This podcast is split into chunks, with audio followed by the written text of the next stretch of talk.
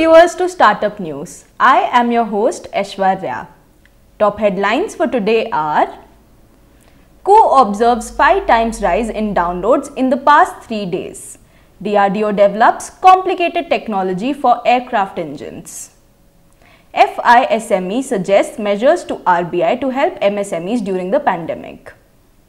Before I proceed with today's news, I request our viewers to take necessary precautions as the battle against COVID-19 is not over yet.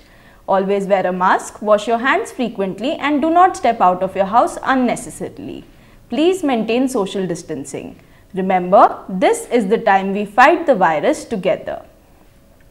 News for today are Indian microblogging platform and Twitter alternative Koo witnessed a five-time surge in the number of downloads and user engagement within 3 days.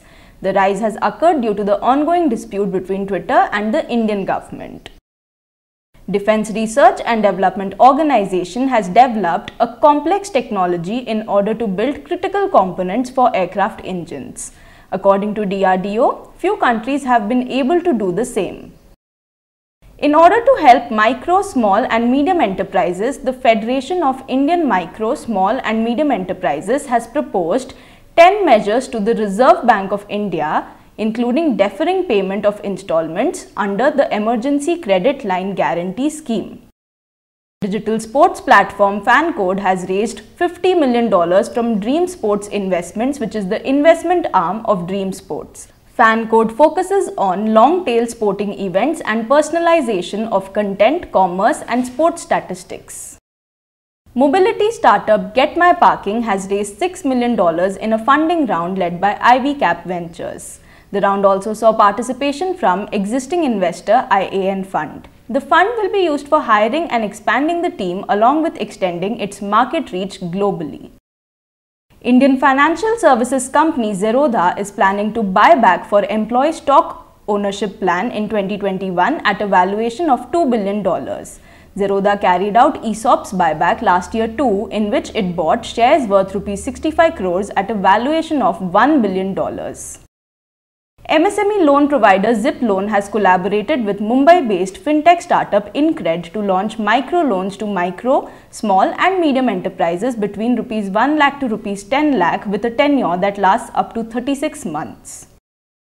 Indian Institute of Management Nagpur has signed a memorandum of understanding with the National Institute of Micro, Small and Medium Enterprises for collaboration for training, research, consulting and outreach in the domain of management, MSME development, entrepreneurship and skill development. Bangalore headquartered hyper-local delivery platform Dunzo is targeting to achieve a $200 million GMV run rate by the end of the financial year 2022. Due to the ongoing pandemic, the company is bullish on increased online demand. The Internet and Mobile Association of India has announced the formation of the Digital Publishers Content Grievances Council. The council is being set up to make OTT platforms compliant with the new IT rules. That's all for today. We have over 400 startups and MSME shows on our TV channel. Do check out. My Startup TV is now available on Google Play Store, so you can get all the latest news on startups and MSMEs on the move. You can also support us by subscribing to our TV channel and do not forget to press the bell icon. You can follow us on Koo, Twitter, Facebook, Instagram, LinkedIn or visit our website www.mystartuptv.in.